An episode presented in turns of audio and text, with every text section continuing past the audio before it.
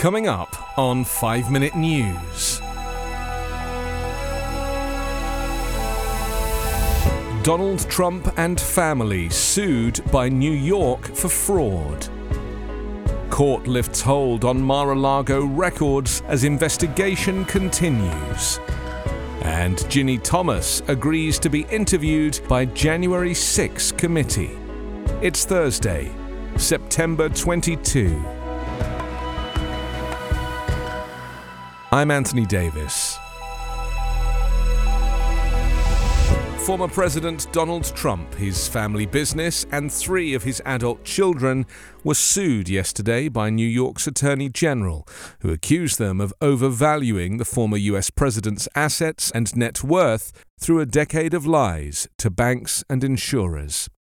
Attorney General Letitia James filed her civil lawsuit in a New York state court in Manhattan, accusing the Trump Organization of numerous acts of fraud and misrepresentation in preparing financial statements from 2011 to 2021. She also said Trump, who has long used his net worth to burnish his image and fame as a successful businessman and politician, inflated his wealth by billions of dollars to help his company obtain favorable financial terms on transactions, including lower interest rates and cheaper insurance coverage.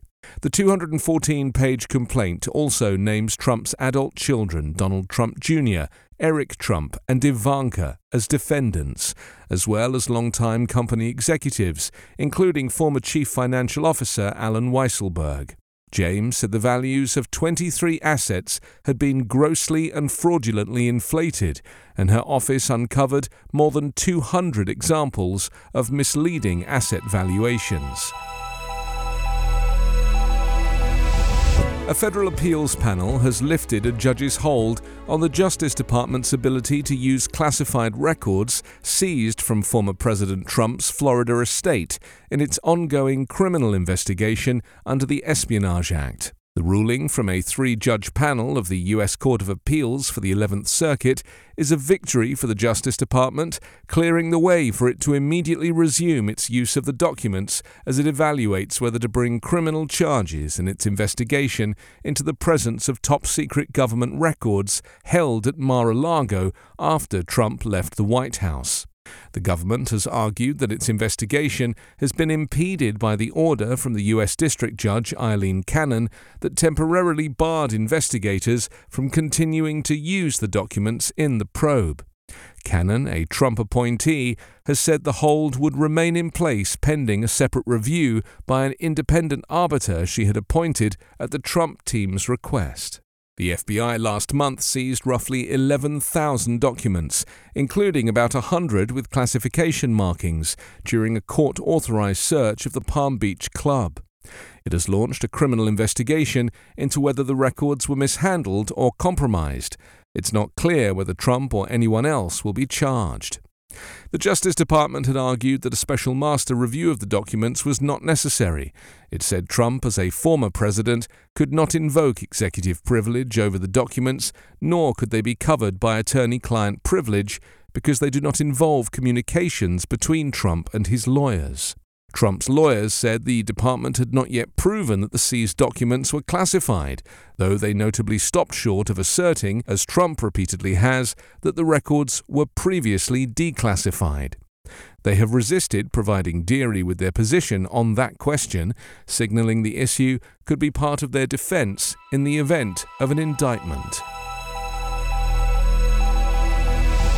Far right political activist Virginia Thomas, the wife of Supreme Court Justice Clarence Thomas, has agreed to participate in a voluntary interview with the House panel investigating the January 6 insurrection, her lawyer said on Wednesday. Attorney Mark Paoletta said that Thomas is eager to answer the committee's questions to clear up any misconceptions about her work relating to the 2020 election. The committee has sought an interview with Thomas in an effort to know more about her role in trying to help former President Trump overturn his election defeat. She texted with White House Chief of Staff Mark Meadows and contacted lawmakers in Arizona and Wisconsin in the weeks after the election before the insurrection. Thomas's willingness to testify comes as the committee is preparing to wrap up its work by the end of the year and is writing a final report laying out its findings about the US Capitol insurrection. The panel announced yesterday that it will reconvene for a hearing on September 28, likely the last in a series of hearings that began this summer. The extent of Thomas's involvement ahead of the Capitol attack is unknown. She has said in interviews that she attended the initial pro Trump rally on the morning of January 6, but left before Trump spoke and the crowds headed for the Capitol. Thomas, a Trump supporter, long active in far right and fascist causes, has repeatedly maintained that her political activities posed no conflict of interest with the work of her husband. Justice Thomas was the lone dissenting voice when the Supreme Court ruled in January to allow a congressional committee access to presidential diaries, visitor logs, speech drafts, and handwritten notes relating to the events of January 6. You can subscribe to 5 Minute News on YouTube with your preferred podcast app. Ask your smart speaker or enable 5 Minute News as your Amazon Alexa flash briefing skill. Subscribe, rate, and review online at 5minute.news.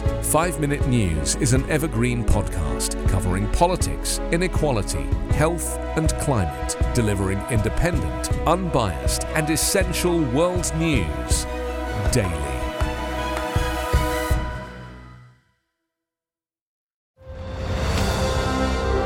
I'm Ken Harbaugh, host of Warriors in Their Own Words, a podcast that presents the unvarnished, unsanitized truth of what we have asked of those who defend this nation.